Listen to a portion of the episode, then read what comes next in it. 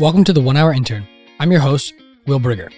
Today, I have the pleasure of sitting down with partner TCV, a major growth equity firm with investments in companies like Spotify, Netflix, and Peloton, Tim McAdam.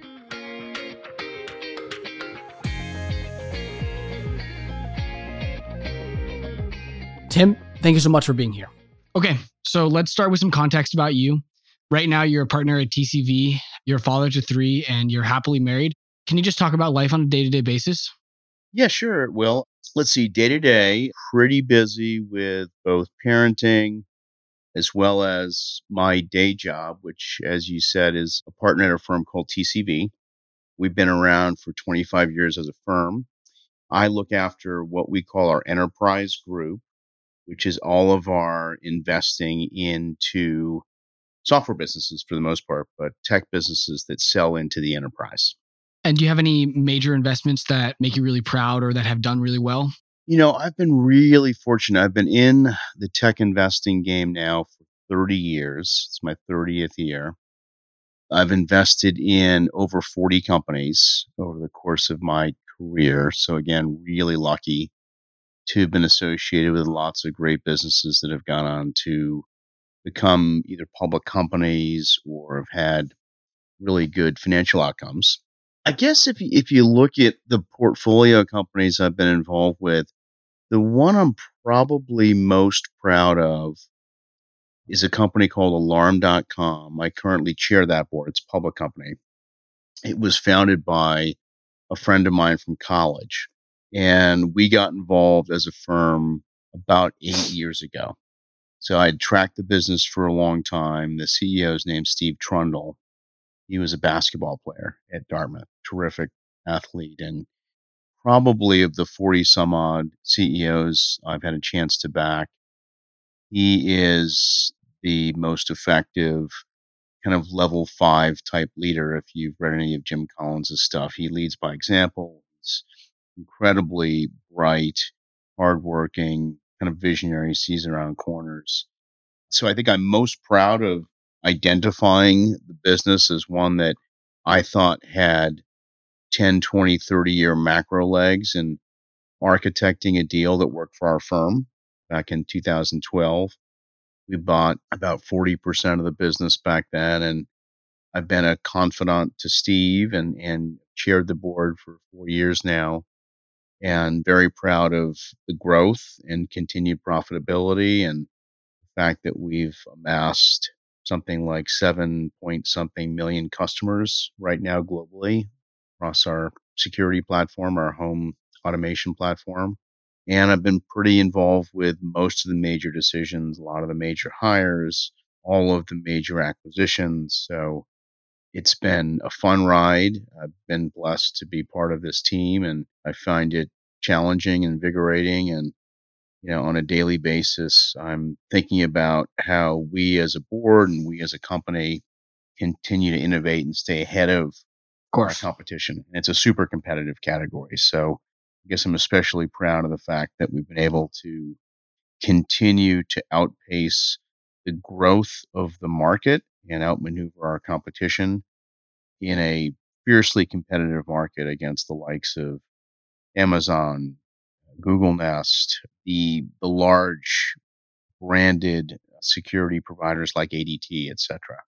And on the um, other side, have there been any investments that have not gone your way that you've taken something away from or that have stuck with you so that you can use what you've learned from that experience in other investments? Yeah, I've had a handful of companies that have not made it. And I think you learn a lot about yourself and you learn a lot about the grit of entrepreneurs in situations where a company doesn't make it. There's a flaw in the business model, or there's something unforeseen that you weren't banking on when you did your initial work, whether it's competitive, whether it's a market force that you couldn't have anticipated. I think a really good story in that respect is back in the 90s when I was fresh out of business school. I was with a firm called GTCR in Chicago, pretty successful, well known, a private equity firm. And it was 1997. So I was about a year into the job, and the government had put out the U.S. Telecom Act, 1996. And along with a colleague of mine, we poured through it, trying to figure out if there was an investment theme that we could exploit and, and find as a result of this new regulation. And one of the chapters, and it wasn't a, a very long part of the bill or the act, it was probably about four or five pages, but it related to the payphone industry. You probably don't even know what a payphone is. There aren't many of them around anymore. But back in the 90s, uh, before uh, cell phones were all the rage, there were tens of thousands, uh, actually hundreds of thousands nationwide, of payphones at every convenience store, every gas station, almost in every corner in America. There were these phone booths or payphones hanging on a wall. I remember banks of them at airports and people waiting in line to to get on the payphone. So what we noticed in the Telecom Act of 96 was that they were effectively deregulating the payphones. So you were as an independent operator of a payphone route, you can actually own these payphones, own a route and collect coins out of them as people put coins in and or get paid by the long distance carriers a certain percent of their revenues that were being generated from people making long distance calls on those payphones. The main two things that were deregulated as part of the law that we thought were really interesting that could really generate significant returns was payphone owners and operators were now able to charge whatever they wanted for a local call. Used to be way back in the day, it was 10 cents. You'd drop a dime to call somebody. There were pockets of the country in 97 that had experimented with 25 cent local call rates. And that's obviously, you know, a two and a half X step up from the 10 cent, which when you think about the amount of local calls that were being made on a daily and monthly basis was a significant revenue uplift. So the deregulation of the local call rate, along with the ability for you to extract more from the carriers, from the AT&Ts and the MCIs and the Sprints and the folks that were big into long distance calling back in the 90s, used to be that you would pay a fixed fee per phone to the carriers. The way this was going to work in deregulation, that you could effectively negotiate new rates with the carriers. So between those two tweaks in the way the phone industry was regulated, we thought that we could buy these payphone routes for a multiple of cash flow that would then be doubled and tripled almost overnight as a result of the regulation. So we, over a course of two years, went out and bought hundreds of thousands of payphones all over the country. These concentrated routes in the Midwest, a bunch here in California, a bunch in the Southwest. And over the course of those two years, we thought we were really smart. We were buying businesses at five times cash flow that we thought was more like two times cash flow because of our ability to generate more revenue out of each payphone. What we did not anticipate, of course, was the ascendancy of the cell phone. So those payphones over the course of our investment became not the cash flow generating machines that we thought they were going to become, but revenues actually went the other way. And people actually were, it turns out, sensitive to the uh, increase in a local drop rate from 10 cents to 25 cents. What we also, or didn't anticipate, was that the long distance carrier lobbies in Washington were so strong that we weren't able to negotiate with the carriers. So the kind of old way of paying them stayed in place well into our investment hold periods. Long story short is we overlevered, we borrowed too much money against cash flow that we thought was going up and it was going down. Sure. So we ended up creating no equity value and bankrupting the company and the banks ended up owning all of our routes in the end. So we thought we were super clever dissecting the Telecom Act of 96. And it turns out what we didn't anticipate was the ubiquity of cell phones over time. And I'll never forget Carl Thoma, who's been in the industry for 40 plus years. He's the T in Golder Thoma Rauner GTCR, Oklahoma guy, really smart investor. I remember pitching this deal on a Monday morning in front of the partnership, and Carl Thoma picked up his phone and said, "Tim, what about what about these things? Aren't these things going to be everywhere?" And I said, Carl, but you know, no, it's too expensive. People can't afford to pay cell phone bills. I mean, this is kind of a phone for the masses, these phone booths. They're going to be around for decades. And sure enough, he was the one seeing around corners and, and saw the phone, the cell phone wave coming, which we didn't predict. What did you take away from that failure there? It sticks with you for a reason. What would that reason be? Yeah, it's it's a good question. I I think the real lesson for me, and this again is a long time ago, but it applies today, is that technical innovation happens fast. We knew that cell phones existed. We just didn't think they were going to penetrate the United States as rapidly as they did.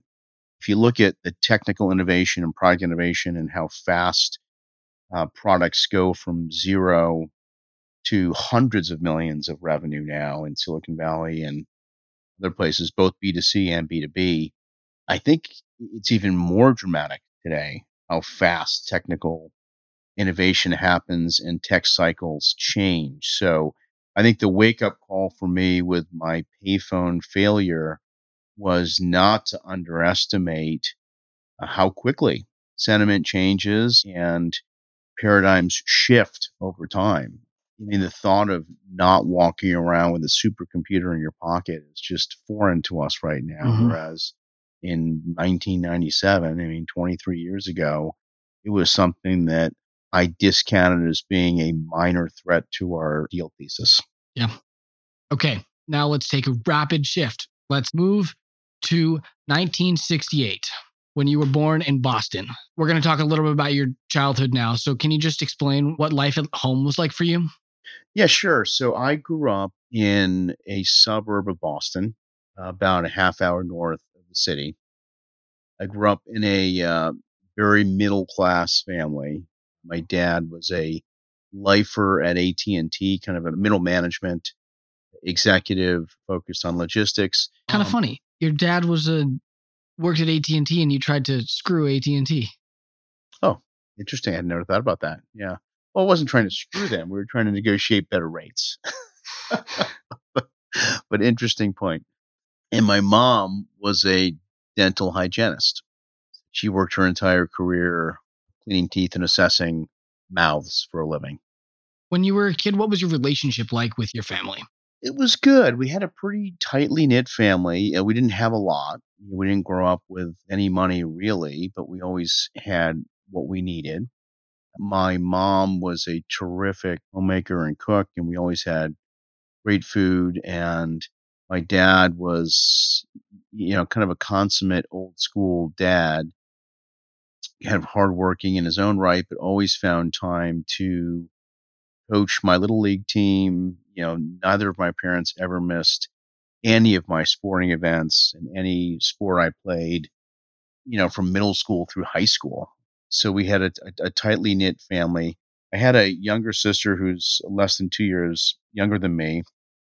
And then we had a, uh, a brother who was 11 years my junior. So I was the oldest in the family and I was a typical oldest child, kind of overachiever, very focused on doing well in school, pretty hardworking, both in school and, and in athletics.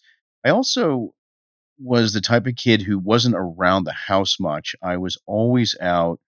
I always had a job. I was pretty entrepreneurial. I had lots of entrepreneurial ventures, uh, starting from a paper route to shoveling snow to raking leaves to painting houses to working on a local farm in our town to running and you know starting and running for three summers in illegal fireworks company that I ran out of my attic throughout the month of June leading up to July 4th. Interesting. Would you like to expand on the fireworks dealership? Yeah, and it really was a, a dealership. So I came across, uh, I, I, was trying to figure out, and, this this is kind of how I started my investing passion, I guess. I was trying to figure out how to turn my money that I'd made from all of my menial labor into more money. You know, get leverage on it, uh, turn multiples on it, invest in it. So I was doing a little bit of dabbling in seventh, eighth grade in stock picking, believe it or not. This is back when you'd walk downtown to the broker and put money down onto stocks. It was kind of like going to the horse races. I started to do a fair amount of research on that. But when it came to the fireworks angle, I always had kind of a fascination as a kid blowing things up and setting little fires in the backyard and not being you know a delinquent but just kind of into seeing what i could do with with exploding things. And i always had a tough time finding where to buy fireworks. Fireworks were illegal in massachusetts. So i noticed in the back of mad magazine there was an advertisement for mail order fireworks from ohio. So i decided to try it out. I ordered a catalog. This is obviously before the days of, of the web. And the catalog arrived, and you could order fireworks just like you would order out of the LL Bean catalog. And I placed an order. I had to get a money order down at the, the local bank. I remember it was $80 worth of fireworks, which was a big number back when I was in, this was between sixth and seventh grade. And I waited for my fireworks to arrive. This was probably the second week of June or something. So I had plenty of time to sell leading up to July 4th. And I would rush home every day from school so I could make sure that I intercepted the box before my parents came home. I thought they would kill me if they knew I was um, ordering illegal fireworks from Ohio. Justifiably. Justifiably, absolutely. So the box arrived and it was pretty basic stuff firecrackers, bottle rockets. I don't know if they were M80s, but they were pretty highly explosive little bombs, cherry bombs, all kinds of other stuff, Roman candles. And I started hustling fireworks down at you know the at the uh, basketball court near our local school. I was kind of spreading the word in the summer throughout my little network of friends in my town and I was sold out in about a week. And my markup was 3x. I, I bought stuff for a dollar, sold it for three. That was kind of my margin. So it was so easy that I decided to take my profits and try it again before July 4th to see if I could make some some more quick money before people started to lose interest in, in fireworks. So I remember getting another order. This time I ordered $150 worth got it just before July 4th. I think it came on June 30th, maybe July 1st. And I sold out within two days. Again, just riding around with a backpack on my bike with tons of fireworks all over the neighborhood. So I thought I was onto something. So the next summer, I bought $400 worth of fireworks the first week of June, and I sold out immediately.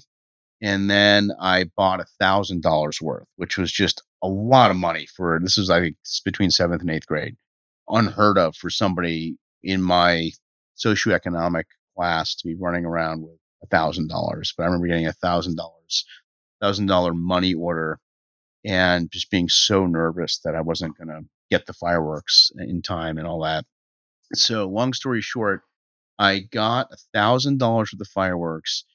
Probably had only sold half of them and I came home from playing one day. This was kind of, you know, maybe third week in June between seventh and eighth grade. And my dad had come home early for some reason, and all of my fireworks were on the dining room table. And I had been hiding them in the attic up in these boxes. And by the way, the attic was like 120 degrees, so it probably wasn't smart to have explosive devices and fireworks and Roman candles up there. But anyway, my dad was just sitting there looking at me, clearly irate, and started to grill me about these fireworks. He he knew it had to be me. So I admitted that it was me. I, I told him about the business, and I think he was secretly kind of proud, but also nervous about what would have happened had the police caught me dealing fireworks down at the at the basketball court. So, long story short, he made me throw them out. I had to take all of these fireworks, and I probably maybe got my money back that year, but had tons of profits to come and probably another week or so to deal before July 4th. And he made me throw them in a dumpster behind a convenience store in our town and swear to him that I wouldn't dig them out the next day.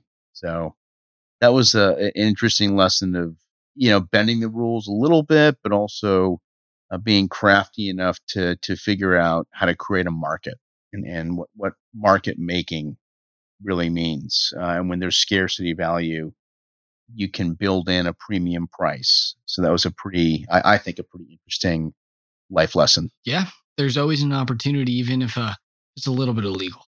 Yeah, that's right. This was probably in the 90s. I mean, this was probably a lot illegal. This was in the 80s, I guess. So this was probably a lot illegal. Mm. At least you weren't selling drugs. I wasn't selling drugs. And I don't think anybody blew their hand off. That you know of. That I know of. So, other than this story, how did your family life shape who you are as a person and develop any values in you? Yeah, my family always valued education. I think I was fortunate to earn a scholarship to a, a local boarding school uh, close to where I grew up. I had a friend who was at the school at the time, and I always admired him. He was a great athlete, a really smart kid who I always looked up to. This school accepted me and provided my family with enough financial aid where I could go as a day student. So my parents, I think from an early age, with my brother and sister as well, really instilled a work ethic to do the best you could do in school, get into the best schools you can get into, and that'll, in their words, set you up for an easier life than they had. So I took that to heart. I worked really hard in high school, school called Brooks in North Andover. Made a lot of terrific friends, learned how to study, learned how to manage my time, and ultimately parlayed that into getting into a good college and a good grad school. So I, I think education was one of the things in my family life that my parents focused on and emphasized and you know didn't pressure us for grades or anything like that. In fact they never pressured us to do well in school other than to kind of lay out their ethos that if we all wanted to have a better life than they did and and maybe a little bit easier kind of economic setup that good education was the ticket to that. On a kind of final note about your family life do you have any other important stories to yourself that shaped who you are because of your family or anything like that?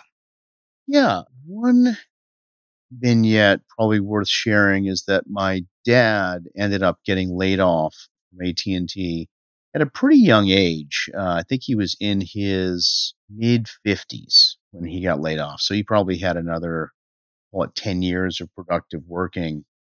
And they were doing pretty big layoffs at one point during a downturn in the economy.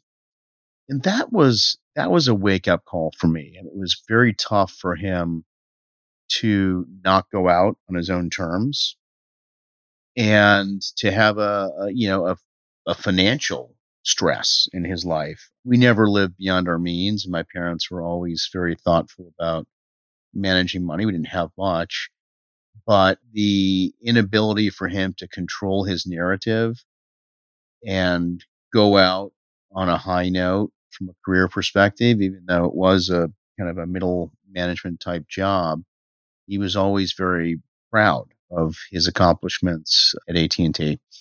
So that was tough and and for me the takeaway or at least the grit or the drive that I have today might be partly driven by the fear of not having the ability to control my narrative and and, and wanting to not just have the economic freedom, but the freedom to control the way I spend my time and, you know, not be dispensable ultimately, like my dad was.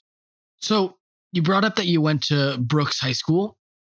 So let's talk a little bit more specifically about your high school experience. I mean, just in general, kind of what was school like for you? Yeah, I think my Brooks years, my four years at Brooks, were probably four of my more formative years in my life. And I, I attribute a lot of who I am today and where I am today to those four years. I had incredible mentors at Brooks. I had incredible coaches, incredible teachers. I can go on and on about many of them.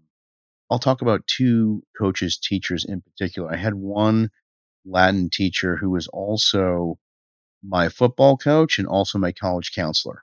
So he was wearing a lot of hats back then. It was Bill Pyro. In fact, his daughter was in my class at Brooks. And he was an incredible human being. He went to Bowdoin College. He was a football player at Bowdoin. Incredible educator, kind of an erudite uh, type of guy. He taught me just a lot about, again, work ethic paying off. I was obviously, uh, maybe not obvious for this audience, but obvious for you, not a huge person in terms of stature. I was basically the same size I am today in high school. And Bill just wouldn't let anybody's size get in the way of how successful they could be on the football field, as an example. I ended up making varsity as a sophomore and, and becoming captain as a senior.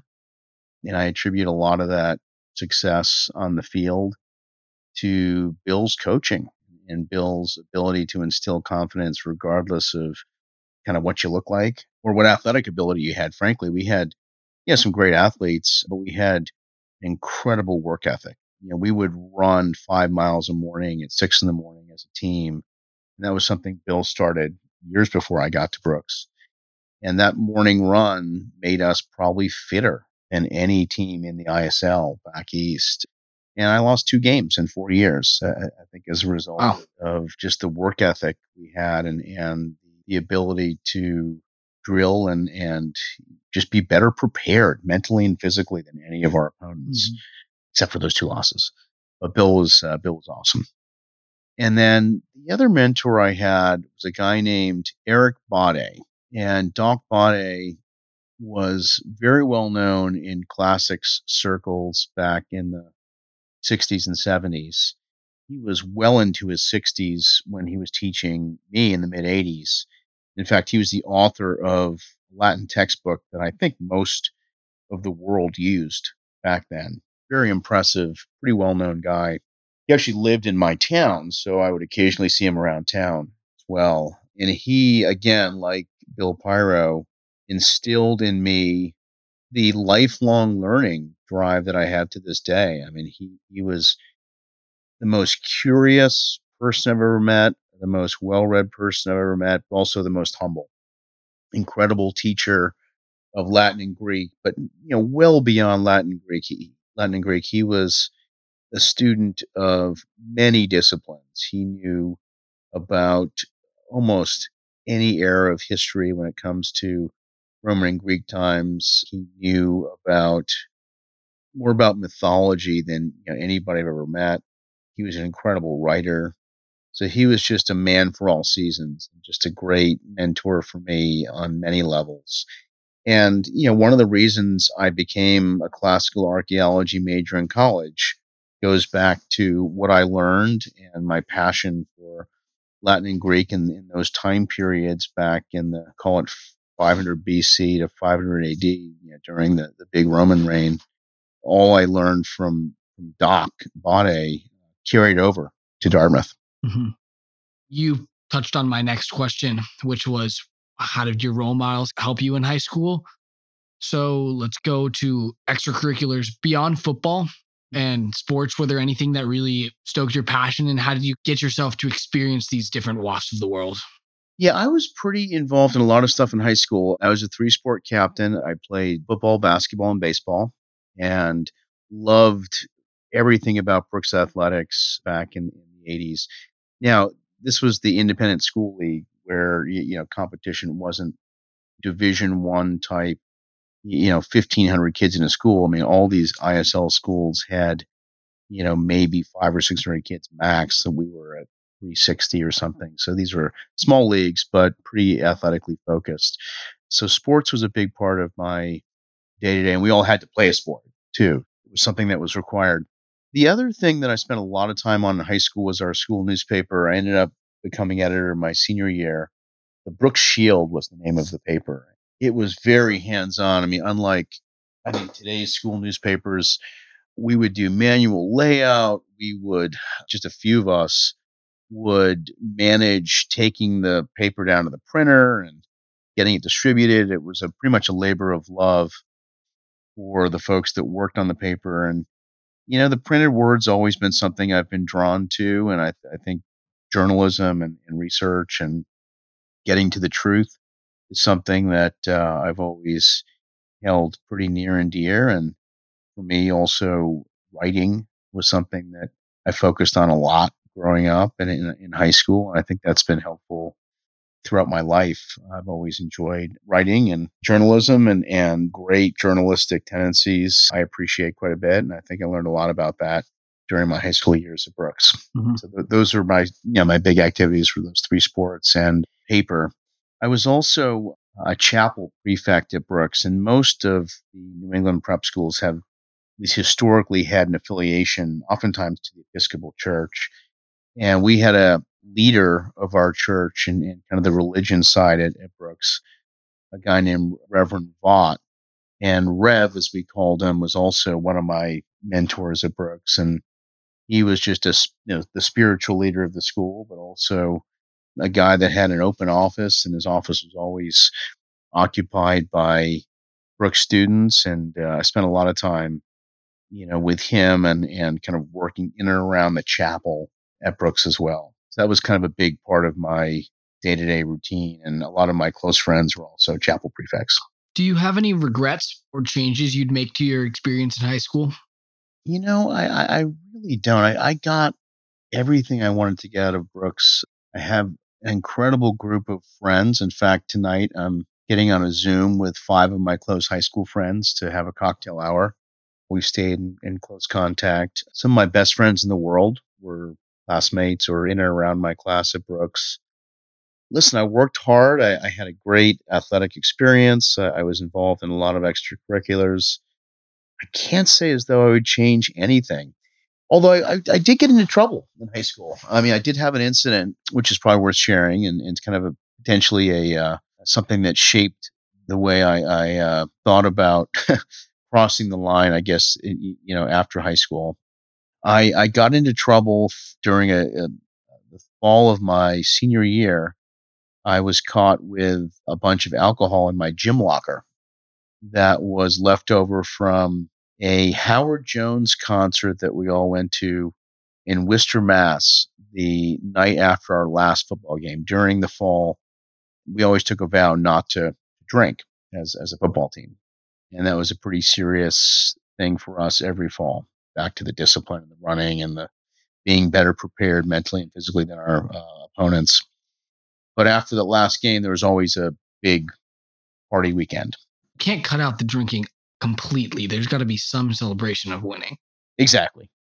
So after that last game against St. Paul's, we all went to the Howard Jones concert in Worcester. We stayed at a friend's house who's a day student and we had a bunch of booze left over and i decided i was going to just stick it in the locker. Season was over i'd get it eventually. So the lesson is hide your booze better. Hide your booze better and certainly don't leave it in your locker over thanksgiving break. Perfect. So i'll let you finish your story now. So over the course of you know the thanksgiving week did clean out the lockers and they found several bottles of half drunk gin and vodka in my locker, and that was a pretty serious offense um, in high school. So, long story short, I had applied early to Harvard, and my college counselor, then football coach and Latin teacher, required me, just in terms of the honor code, to call the director of admissions at Harvard and tell him about the situation.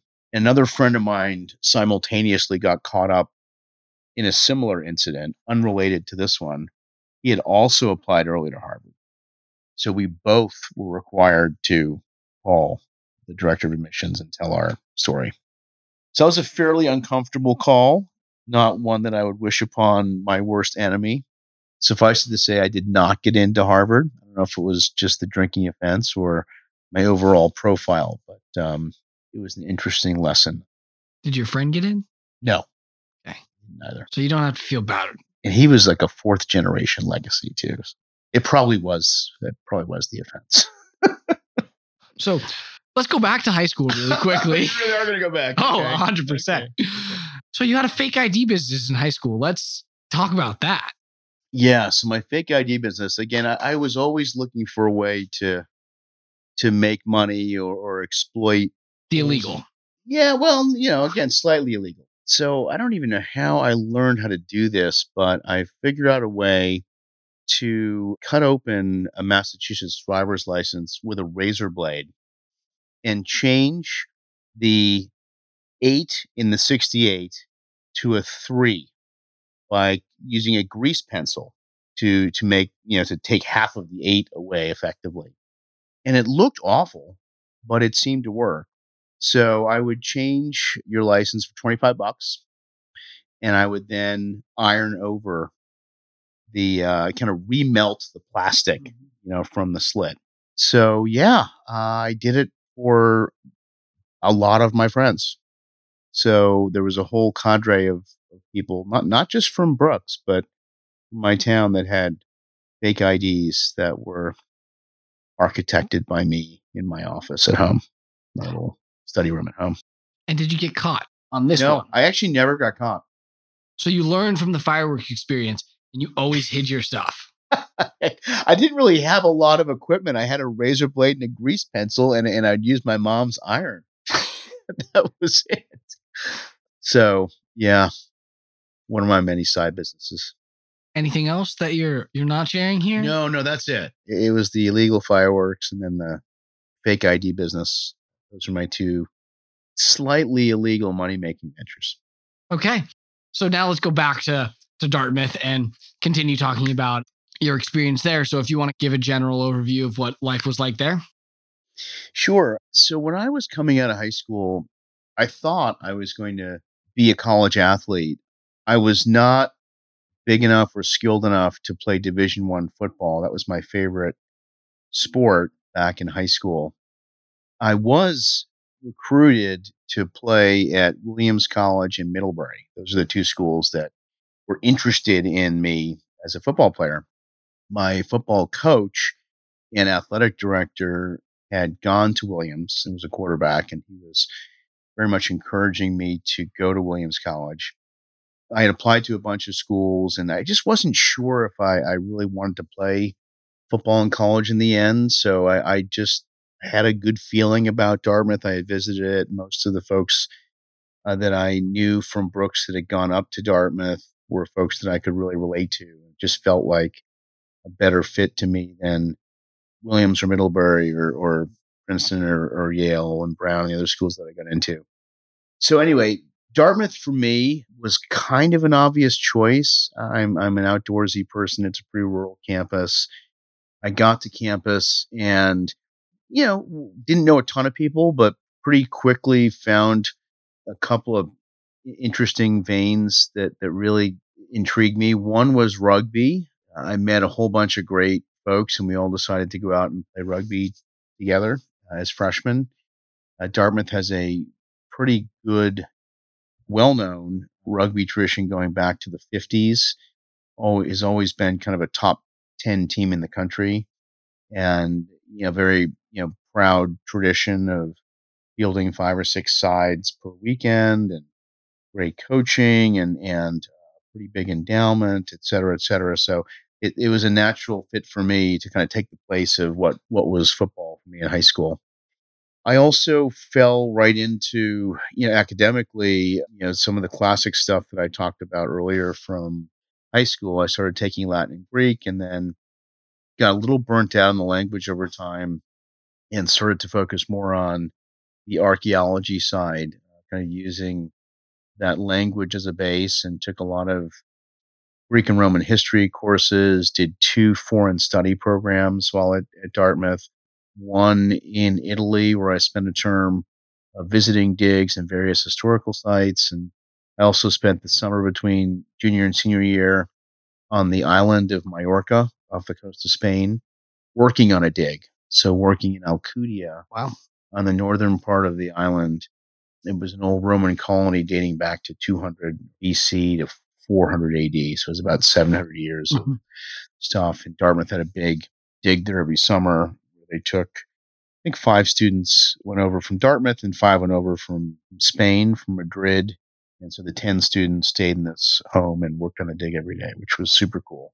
In fact, the year that I went, one of my claims to fame is actually getting everything off of index cards onto a Macintosh into an Access database. Uh, this was the summer of 89. Com- the dig had been pretty manual and, and, you know, paper intensive up until that point. So that was kind of a fun adventure for the summer.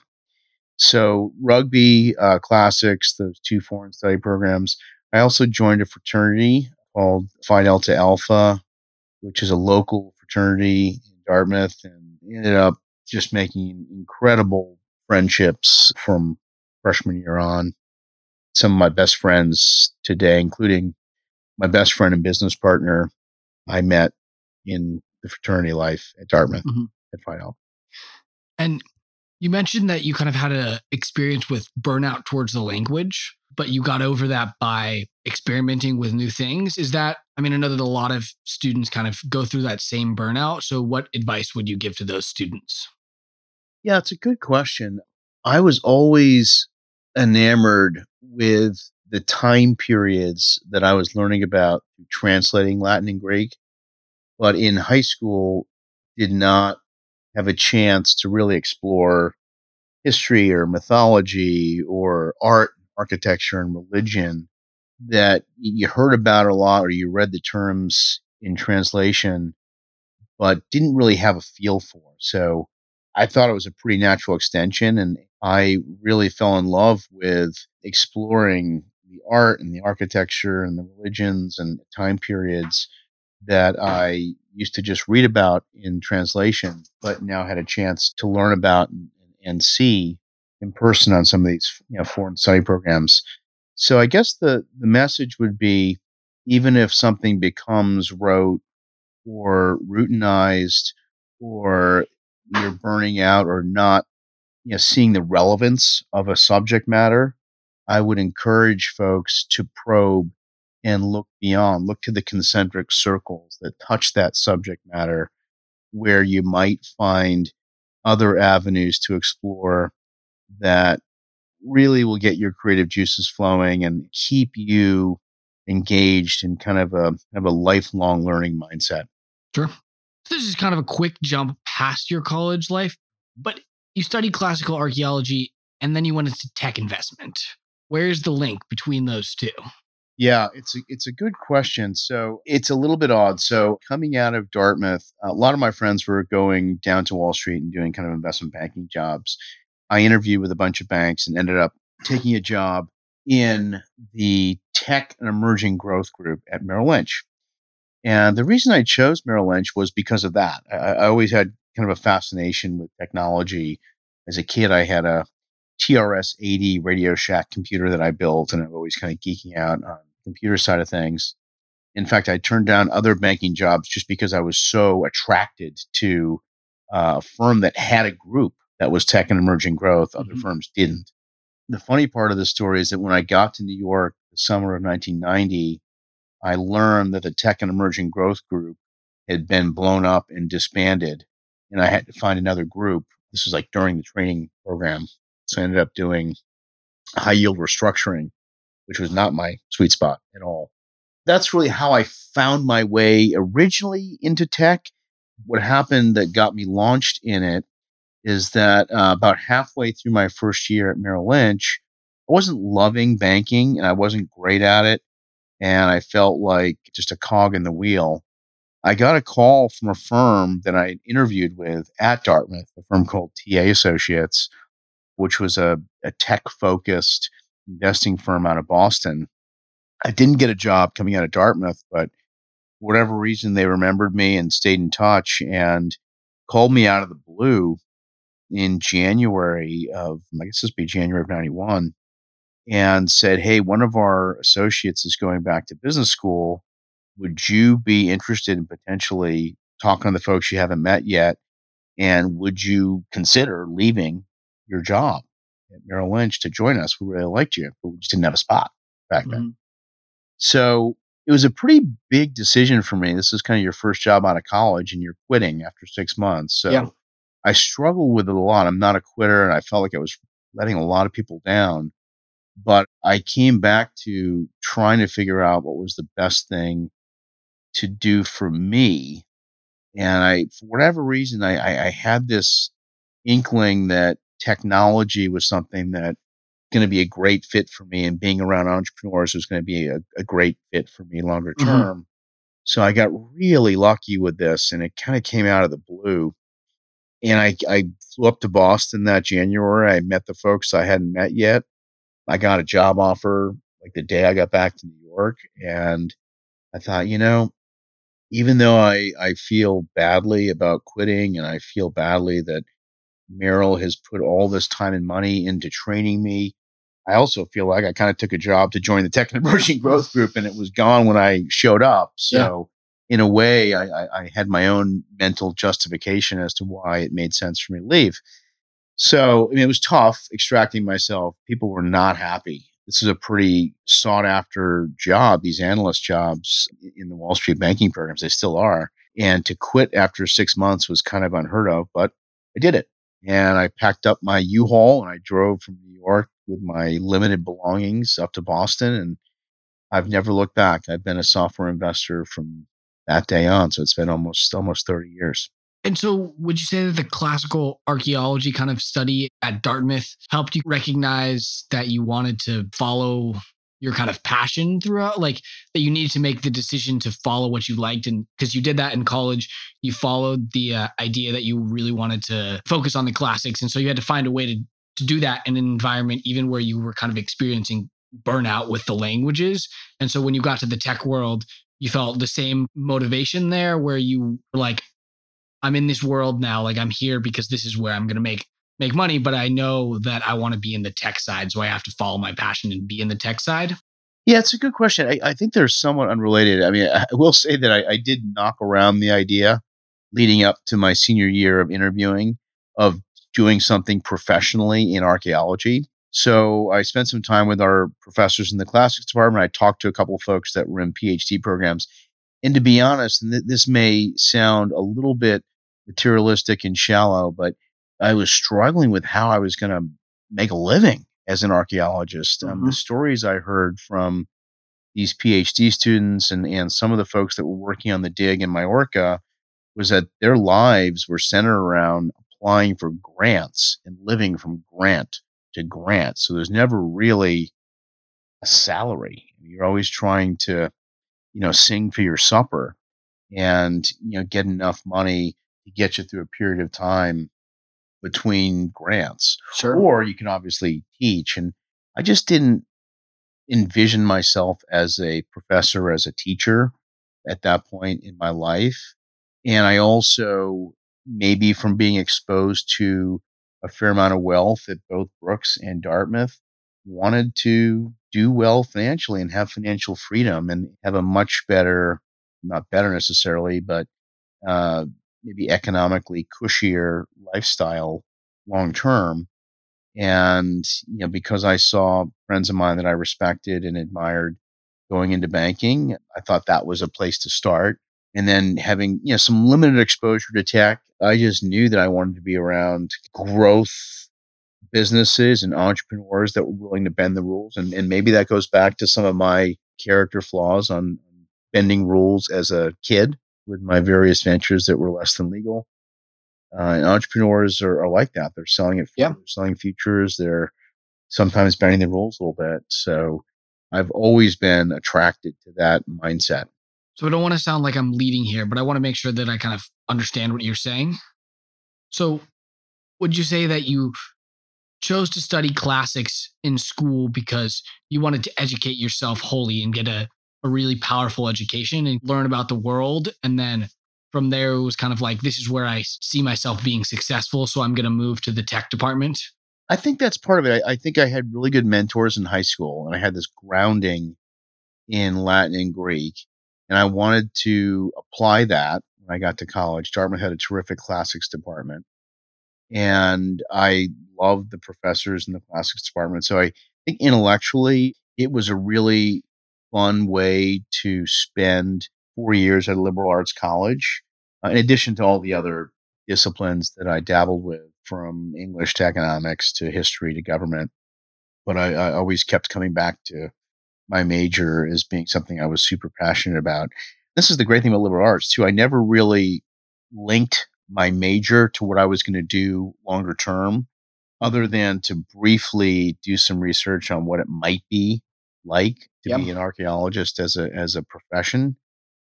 I, I think in the back of my mind, I always had myself in some sort of financial services job, managing money, making investments, advising, mm-hmm. being a mentor to entrepreneurs, etc. I didn't really know what that meant in, in yep. high school, but I'm very fortunate to have found my way into tech investing, private equity, venture capital over the course of my career.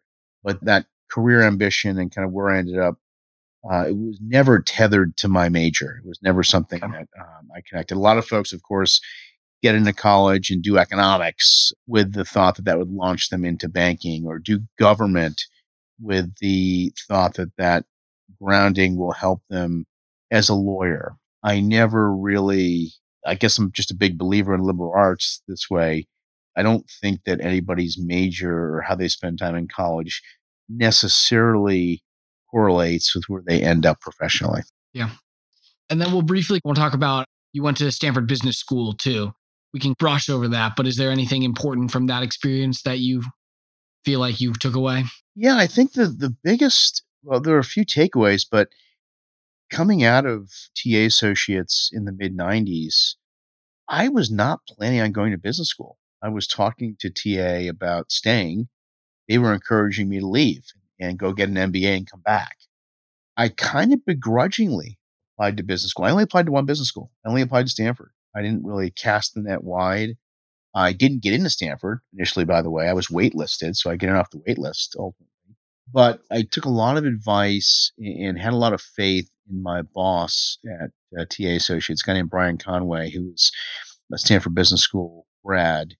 And because I admired him so much and, and wanted to be like him and saw the power of networking and the folks that he met at business school and what he learned as being a huge plus in his career, I kind of begrudgingly saw myself going down that path if I were to get in. And man, in retrospect, I underestimated the power of of learning, of unplugging, and, and having an environment where you can experiment.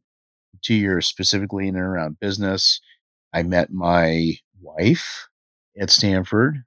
So that was probably my biggest surprise takeaway and just stroke of luck. And I've met some of my best friends in the world at business school. So there were lots of takeaways. I mean, I, I didn't think I was going to learn much in the classroom. I learned a ton. I think my favorite class was a real estate class I took that allowed me to think about down into the bowels of how America works. I mean, how retail works and how landlords work and what a cap rate was. And so much of that you can apply to uh, anything in investing. I took some terrific entrepreneurship classes. Those were, for me, some of the highlights as well. You know, class on entrepreneurship. Chuck Holloway's business plan writing course, two term course, was just amazing, super formative. In fact, there was a time where my two partners in that project and I were going to start the business that we did the business plan for. Mm-hmm. So I think just in terms of entrepreneurial zeal and feeling that you can do anything, coming out of Stanford in the mid 90s in particular, it was a time and an investment well worth making that I underestimated. Yeah. So after business school, you didn't go back to TA Associates. You went to work for GTCR, and you kind of talked about that with um, your investments that we discussed at the beginning. From there, you went and you worked at Trinity Ventures, and from Trinity, you went to uh, TCV. So, is there anything from your experience at Trinity that you think is important to talk about? Yeah, Trinity was kind of an interesting 10 year, in the middle part of my career, I guess. And it was the 10 years where I did early stage investing. The first, call it two four year chunks on either side of business school, I did late stage private equity, growth stage investing. I then did 10 years during you know the explosion of technology, uh, really from the uh, bubble bursting to 2010. Uh, was involved with some terrific businesses at Trinity. The biggest takeaways compared to say either side of my career on the private equity, growth equity side is just going back to my earlier commentary around how fast categories shift and how the tectonic plates of technology change so quickly. We were doing investing in companies that were you know, two guys, a dog, and a plan, maybe a handful of customers. And it's just amazing how precarious these business plans were ultimately looking back on it, how difficult it was to pick out the winners at the early, early, early stages. Even if you were good at identifying market trends, there are so many things that could go wrong in a startup and so many competitive forces at work that it's a really tough, tough, tough job. And you know, you can see how the venture industry has evolved over time. It's it's really kind of the haves haves and have nots now. There, are yeah. probably ten firms that that really matter that have you know stood the test of time. Actually, Trinity is one of them. Trinity is on their I don't know 13th or 14th fund right now, so They've been around since the mid 80s and stood the test of time. There aren't many firms that get into, you know, fund 10 plus land. Yeah. So uh, it was a great uh, experience for me. And uh, helping entrepreneurs grow from the early stages to the late stages was a ton of fun. So finally, I kind of want to go to your family life now. So you're father of three, you're married. What do you see your role as a parent as? Yeah, parenting is hard. It's probably the toughest job when you think about it that uh, I've ever had. You know, all of your kids have different personalities, they have different wants and desires. You, you kind of want to be their best friend, but you also want to be the tough mentor for them and, and advisor to them. And that doesn't always go hand in hand with being their friend. So I think that's that's a tough balance you obviously want them to have everything that you had growing up and more, but you also don't want your kids to feel entitled. So I think instilling a work ethic and I think a lot of the same values that my parents and Wendy's parents uh, instilled in their kids growing up, yeah, you try to impart to your kids. And, and I think a lot about that. I certainly don't want our kids to think that life is easy. It's not. And that hard work and grit go a long way. So I spent a lot of time as a parent trying to impart those morals and values and also trying to stay balanced. I think it's really easy in geographies like Silicon Valley to get imbalanced and, and you know the wealth imbalance out here is is grotesque at times and I think all of our kids have exposure to that and, trying to keep them grounded and focused on what's important in life beyond the material things is something that uh, I certainly spend a lot of time thinking about. And I hopefully am doing a decent job of navigating, helping them navigate and, and focus on the things that are really important, like family, friends, and school, and also just being a contributor to society, too. I think it's really hard in environments like this to pop up your head and, and realize what's going on outside of Silicon Valley in this bubble that we live in. It's tough out there in society right now with the wealth imbalance and and I think just making sure the kids have insight into that is something that I think is important. Perfect. Well, thank you for your time. All right. Thank you. Hi, everyone. I'm your host, Will Brigger, and this is One Hour Intern. Check out other business episodes with top VCs, CEOs, and entrepreneurs like CEO of SoFi, Anthony Noto, co founder of YouTube, Steve Chen, Forbes Midas List member, Ann Miura-Ko, and more. Listen and subscribe on Spotify, Apple, and YouTube. Make sure to follow on Instagram at One Hour Intern. That's the number one, not the word. And share this episode with your friends.